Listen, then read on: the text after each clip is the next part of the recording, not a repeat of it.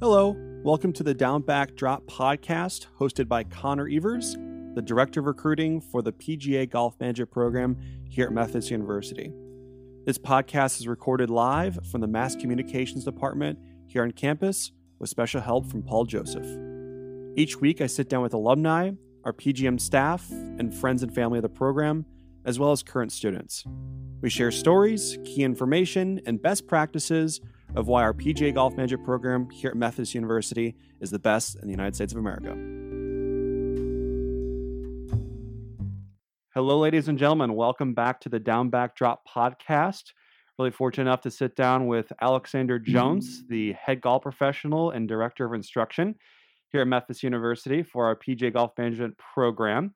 Uh, Alex is also from originally from Cincinnati, Ohio, and a 2014 graduate of Methodist and our PGA Golf Management program. Appreciate you coming on today, Alex. Appreciate it. Thanks so much for having me, bro. This is exciting. Yeah, I'm, I'm looking fun. forward to it. Very cool. So, uh, like I mentioned, you're originally from Cincinnati, Ohio. Just kind of talk about your your upbringing and how uh, you got started playing the game of golf. Yeah, man. I uh, I, th- I think for me, I was extremely lucky. Uh, I grew up with two amazing, loving parents um, who supported me and just about anything I did. And um, like some golfers, I was um, a multi-sport athlete. You know, grew up, you know, in the winters playing basketball, um, baseball in the spring, golf in the summer, and soccer in the fall.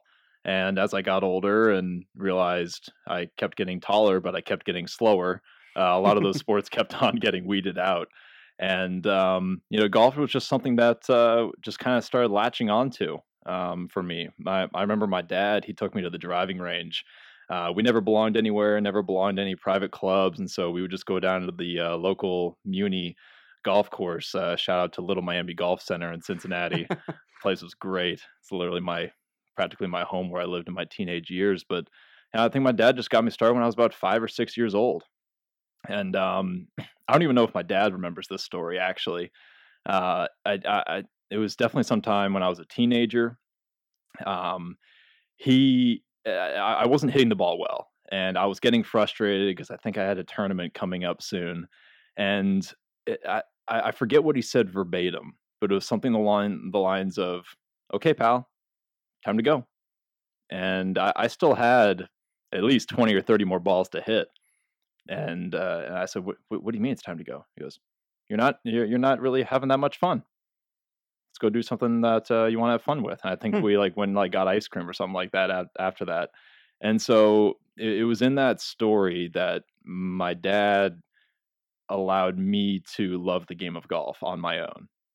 Um, yeah, I see a lot nowadays um, with with parents who, you know, are forcing their kids to play golf and want them to have the best instructors and want them to be you know, the next uh, Lorena Ochoa or Annika Sorenstam. They want them to be the next Tiger Woods. Um, but the kids may not even want to be that themselves. And Correct. so my, my dad let, let me love the game on my own, which I was extremely thankful for. Very cool story and a, a good learning lesson as well. So that's that's great. So talk about you know you you starting to play golf more in high school, junior golf tournaments, and and the recruiting process of coming to Methodist as well. Yeah, it was uh it, it was kind of a rocky high school um, I I guess golf story and testimony for me. Um, I went to St. Xavier High School, um, which is where multi-time PGA Tour winner Jim Herman uh, went to high school, and um, you know our, our golf team. We actually had fifty something people on our golf team. It was very unique, and it was split up into varsity and JV.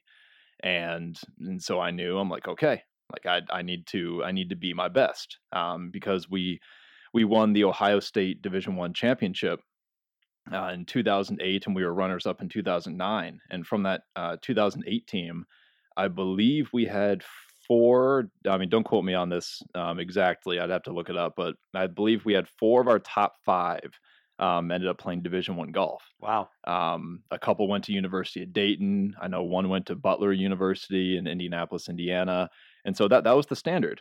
Um, that we were an incredibly good uh, high school golf team, and I knew that I needed to somehow uh, do that because my dreams and aspirations were to be a, a Division One golfer. And uh, my freshman year of of high school, I actually fractured my vertebrae, and doctors told me that you're going to have a 30% chance of playing competitive golf again. uh, the surgery that we're going to do on you, um, we're going to put two screws and a hook in your lower spine and the L5 vertebrae. Uh, you'll be able to do normal life activities, go on, live your life normal.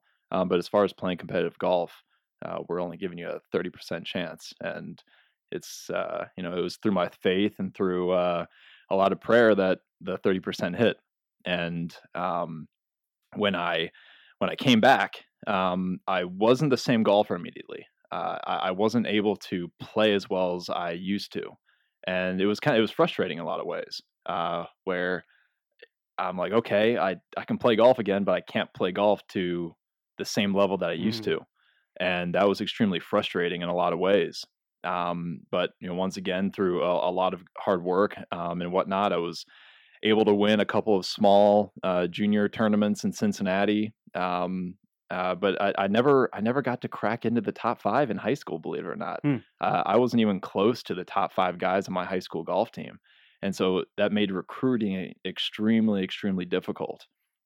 Um, and you know, uh, all, all the schools that I was looking at, I was, I was looking at D one schools in the Ohio area, and all of them were, you know, I, all of them were very gracious for their time, uh, giving me time and uh, and everything like that. But the most I ever got was just a walk on spot offer. Um, or sometimes it wasn't even that. Sometimes it was just, hey, we'll give you an opportunity to walk on. Mm-hmm. It's gonna be you versus ten other guys. And I wasn't willing to to uh, I wasn't willing to take that risk. And so there was a lot of different directions I wanted to go to. Um, part of me just wanted to give up golf altogether and just go to school and be a college student, graduate, and do the whole thing. Um, you know, I, I was born to parents who were born in the 1940s. And so they're very much old school as far as you graduate high school, you go to college, you get a job, move on with your life, mm-hmm. sort of a thing. Um, and they were very supportive in my golf dreams. Not once did they ever say you shouldn't do golf, uh, but they just they wanted me to be the happiest I could possibly be, and that's that's why I love them so much. And yeah, honestly, I don't remember specifically how I heard of Methodist first. I know that um, when I was a junior, one of the seniors on our golf team, um, who was on the state championship team that year, he ended up going to Methodist. And I remember messaging him a couple of times and asking him about the program, and he did. He ended up graduating from the program Methodist as well, and it just seemed awesome. I'm like, okay, I can get a business degree. I can study golf management, be a PGA golf professional after college, and I have the, an opportunity to walk on to one of the best Division three golf schools in the country, sign me up. Like it, it, it, seemed like a no brainer at that point. Where I'm like, oh my gosh, this is so simple. Mm. Like th- this seems so simple. And you know, I, I went to Saint Xavier was a, a Catholic all all uh, all men's uh, high school, and very very large athletic school very very rigorous academics and I, I i actually believe it or not i wanted that small i wanted that small fee, that small classroom feel mm-hmm. and and that's what attracted me so much to methodist and the rest is history. Nice. Well thanks for sharing that. Really appreciate it. Uh, and kind of talk about your overall experience of of being a student here at methodist maybe some things you were involved in inside the PGA golf manager program and out and uh, you can also talk more about uh, being on the team as well. Yeah, it's uh, w- when I came here to Methodist, it was I was extremely blessed to already basically have a family. Um, I already had, you know, this professional golf management community where we all share the same interest in golf. We all share the similar interests as far as dreams and aspirations of what we want to do after college. And so, uh, being a part of this PGM program, it allowed me to honestly, one, be myself, and I could literally be myself and be surrounded with an awesome, just an awesome community of friends. Um, I, would say I have at least a handful of guys who I still talk to on a daily and weekly basis. Nice, um, which is incredible. And um, you know, the the older you get, the more you the more you really value that. Mm-hmm. And you know, when I was here at Methodist, um, you know, I, I, I was just honestly just I was just honestly like a uh, just a normal student Nice. Um, didn't uh, it, it, I have to say this is probably like one of my I wouldn't say regret, but maybe advice to people who are coming into Methodist: mm-hmm. get involved more. Um, with anything on campus, even stuff outside of PGM.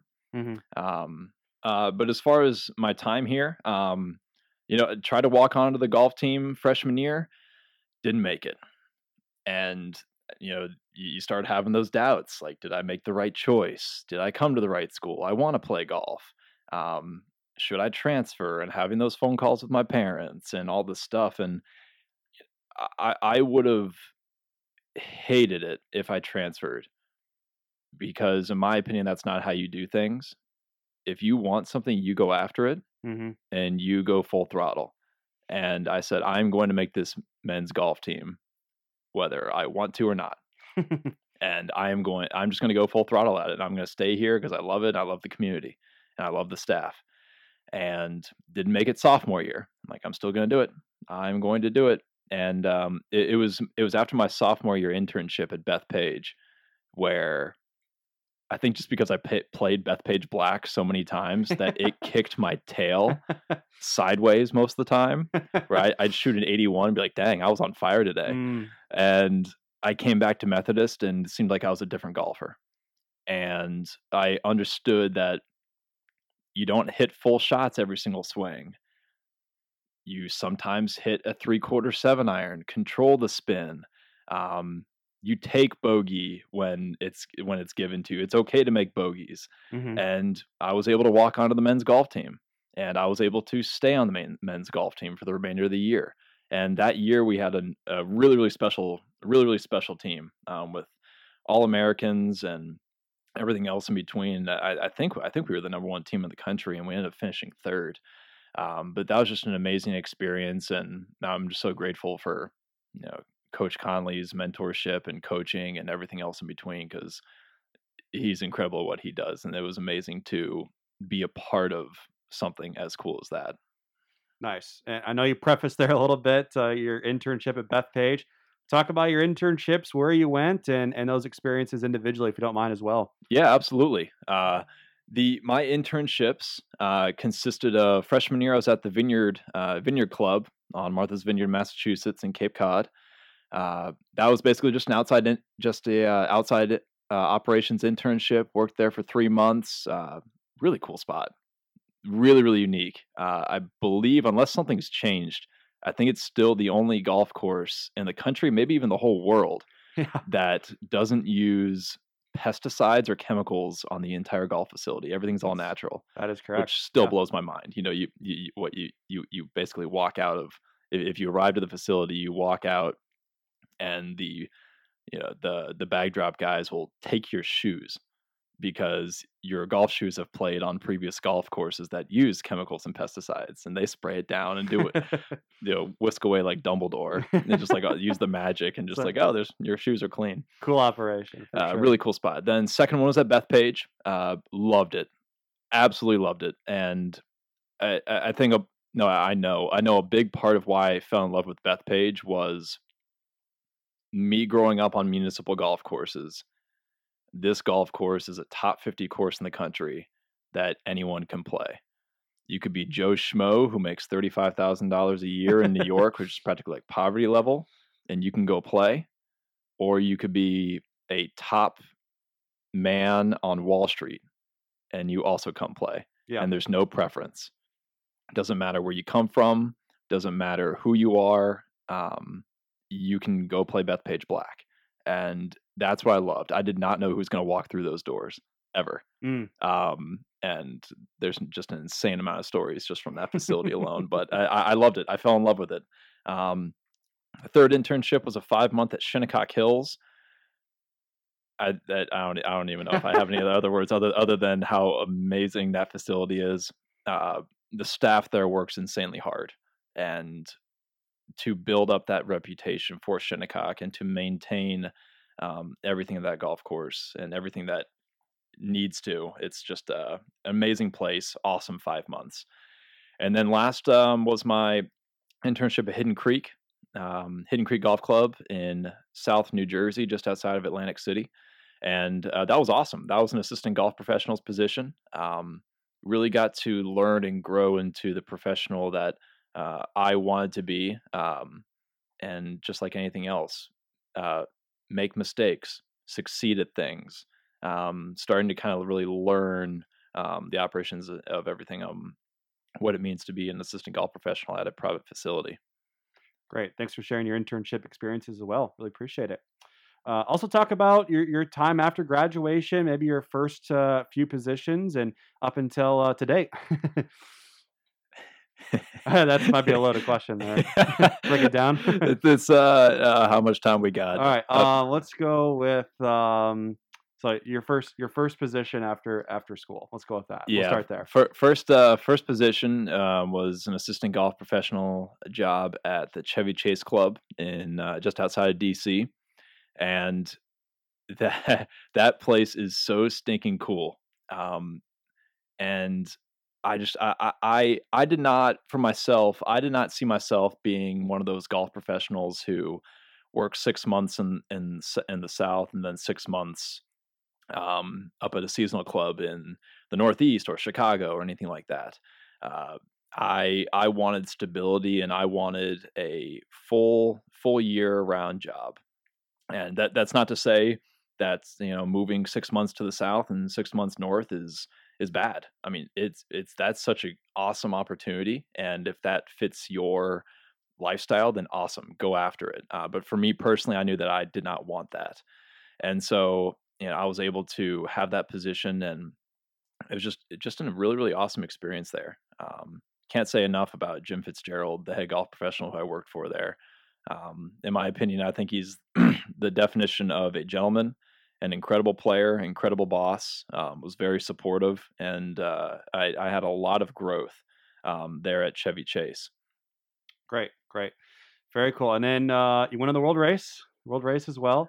Um, was that close to your time at Chevy Chase, or was there something in between that? I can't remember. No, that that that was immediately after okay. Chevy Chase. And so, so, so, sorry to interrupt, but just just uh, kind of give what the world race is, uh, what you were involved in on that, and, and uh, you know how it changed your life as well. Yeah, and I, I guess to kind of to uh, trail back a little bit to Chevy Chase, um, you know, I th- it was it was something that I really wanted to do, um, and I, actually to kind of go back a little bit further into Methodist. Uh, while while I was at Methodist, I did two separate uh, mission trips to Haiti, and uh, they were mission trips organized by uh, by Methodist University. And first time we went down there, um, that was the first time I'd ever been out of the country, um, besides Canada once, and this was the first time going to what someone would classify as a third world country, and uh, it was it was it was so incredibly eye opening, um, and it, it was it was during those it was during those times where um, in Haiti, my first time, we constructed a home for a family um, who was basically living with nothing. And then the second time we were there, we uh, helped construct uh, parts of a building for a church, um, as well as did a little bit door to door ministry, basically knocking on people's doors uh, or lack thereof. And hmm. uh, like, yeah, le- legitimately. And basically just handing out fruit trees to people and we had a translator and be like, "Hey, you want a fruit tree?" And you wouldn't believe how happy some of these people were, mm. um, and how lucky we really are. And I, I, I was torn. It, it, was a strange place to be because for years on internships and then also at Chevy Chase, I had I had been serving people who, for the most part, had were very well off, mm-hmm. if, if I can put it that way. People who made yeah. a very comfortable living and then some. And working in that environment and then going to Haiti and seeing people who had absolutely nothing, but seeing the joy on their face with nothing. Uh, it, it, it was something in my heart that I just felt led that I needed to take some time away from the game of golf and take time away from the golf industry. And so I, I pursued something called the World Race not to be confused with something called the Amazing Race. As they alluded to that. That's yeah. my favorite. That's my favorite thing. yeah, yeah. I was, I was, uh, what I, I, was, I was telling Connor this already. Uh, I've literally asked people whenever I said I won the world race. They said, "Which season were you on?" Uh, to me, best thing ever. one that one you're not listening. Two, no. Um, but uh, yeah, the the uh, the world race is an 11 month mission trip to 11 different countries where we partner with um, people in communities in each country on whatever they need, whatever their needs need to be met. And not every month looked the same. Sometimes we were teaching English as a second language. Sometimes we were uh, doing construction projects. Sometimes we were led just to pray for people who we had never met before on the streets. And in other times, um, we were working um, also, uh, we would literally go into, uh, uh, for one month in particular, we would go into uh, red light districts and uh, minister to people there as well. And so um, it, it, was an amazing year. Um, as much as Instagram likes to build it up and be like, oh, look at this amazing trip, look at these beautiful pictures, look at all this ministry, there were a lot of really difficult times. Um, you know, sometimes there were conflicts between teams, and sometimes there were um, disagreements between ministry hosts and what we wanted to see have happen. And I also value those difficult times because I like to think that we all grew as people and that we were still able to make an, an amazing impact um, uh, on, on just eh, whoever we whoever crossed our paths. Very cool. That's a that's a fantastic story, and, and really appreciate you uh, you sharing. Um, out of those eleven countries, what which ones did you go to? Which ones did you travel to? Just for the listeners to understand. Indonesia, Thailand, Myanmar, or some people think Burma, um, either one. India, Nepal, China, Kazakhstan, Kyrgyzstan, Israel, Greece, Spain, and Morocco. Wow. Uh, I actually I, we didn't you didn't have them written written down, so that was off the top of your head. So maybe that was a test. Good job.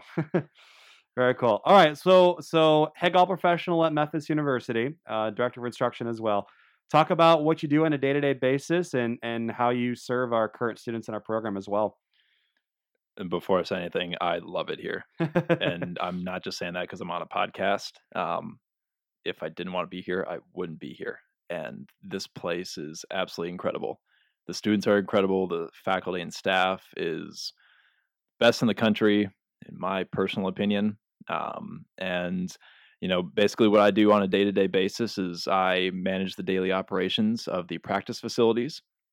Um, in addition, I also teach lessons to any of our professional golf management students as well as the men's and women's golf teams.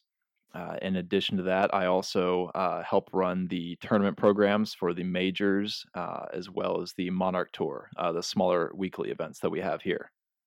Very nice. And also, you you missed one there too. You, you advise the MUGA, Methodist University Golf Association. A few things on your plate. Do I? Yeah. no, they. Uh, yeah. They also advise the MUGA, and oh, I guess technically another one I forgot. Um, you and I are also uh, co-leaders of Correct. the uh, Professional Golf Management Fellowship, in which we meet uh, on Monday nights, and sometimes we just hang out. Sometimes we dive a little deeper and have uh, more in-depth conversations and you know i I took this position because I wanted to have a combination of my passion for golf along with mentoring college students. You know, because you know we we we both we were both college students at one point.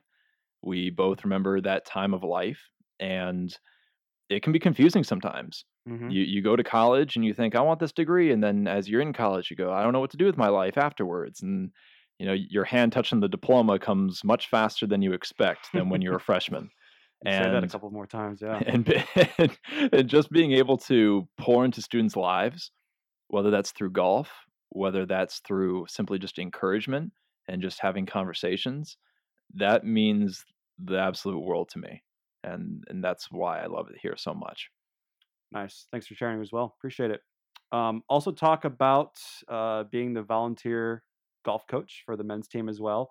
I know you uh, bring the the B team to some of the tournaments as well. I know that's your aspirations of being a men's golf coach um, someday, and just kind of talk about that as well. Yeah, no, it's um, it's definitely one of my biggest aspirations and biggest goals in life is to be a head men's golf coach at a you know uh, collegiate uh, university. Not to be redundant there, um, but I, I think there's something to be said in not only teaching students how to play golf, but also how to compete. And being able to encourage them and push them is amazing. Um, you know, I, I, coaching is so incredibly simple yet so incredibly complicated at the same time because we are all wired differently. Um, there's some students, or I should say, players in this context. There's some players who need a kick in the rear, mm-hmm. and you need to tell them how it is, and you need not not necessarily yell at them, obviously, but tell them, hey, you need to be better, and you can be better and then there's some players who need to be encouraged and uplifted um, because that's how they're motivated. And everyone's motivated in a different way. And I think that's why I love the coaching aspect of it because in order for you to know which students are encouraged by tough love and which students are encouraged by um, you know uplifting them you need to build a relationship with them and that's the most important part nice thanks for sharing as well appreciate it so, what's some advice? I know we kind of talked a little bit about it, but some advice for maybe some incoming PGM students or students that are looking to potentially join our program in the future? Take a risk and mess up. Hmm. Failure does not mean that it's the end of the world. Failure means that you're one step closer to you as a person and you achieving what you want to do. And, you know, I, I think taking a risk means going to college. You're saying no to X amount of schools to go to one particular one. And if that's Methodist, awesome. We will literally encourage you as much as we can and then some uh, to pursue your dreams. This is your life. So take risks and mess up. It's okay to mess up. And if you aren't messing up, I'd love to know your philosophy um, because I, I, I like to think that I've messed up. I think all of us have at some point in life, and it's in those times of messing up where we grow. Nice. Thanks for sharing as well.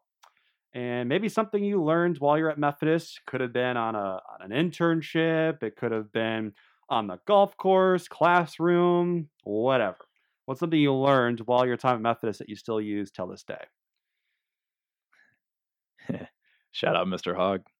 uh, technically, this wasn't even, well, I mean, yes, technically it was both, but before I ever came to Methodist, I was sitting in uh, the recruiter's room, and Mr. Hogg comes in, introduces himself, and uh, says, "Make sure you, make sure you call your parents if you come here, and tell them you love them."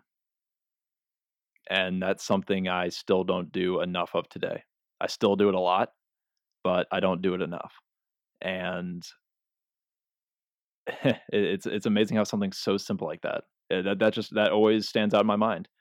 Always talk to your parents whenever you can, and always tell them how much you love them, because you know I, I know not all of us have been brought up in amazing homes. Um, I was very fortunate, but I, I understand some people, uh, you know, may, may may come from homes where they don't have a good relationship with their parents, so if you don't have a good relationship with your parents, call that one person, whether it's a sibling, uh, whether it's a grandparent, someone who encouraged you along the way, call them and tell them you love them. Nice. Well, I really appreciate you uh, you sharing some insight uh, about your time at Methodist and your current position as well, and just some great life advice for for some students as well. So next up is the uh, infamous pop questions that we've been starting here. Oh no! Again, uh, the the uh, the interviewers do not know what they are. are you uh, ready? Yeah, it's uh, if any of these questions prompt me to say anything that needs to be edited out, just do it. That's fair. All right, first one. Three words to describe you. Faith based,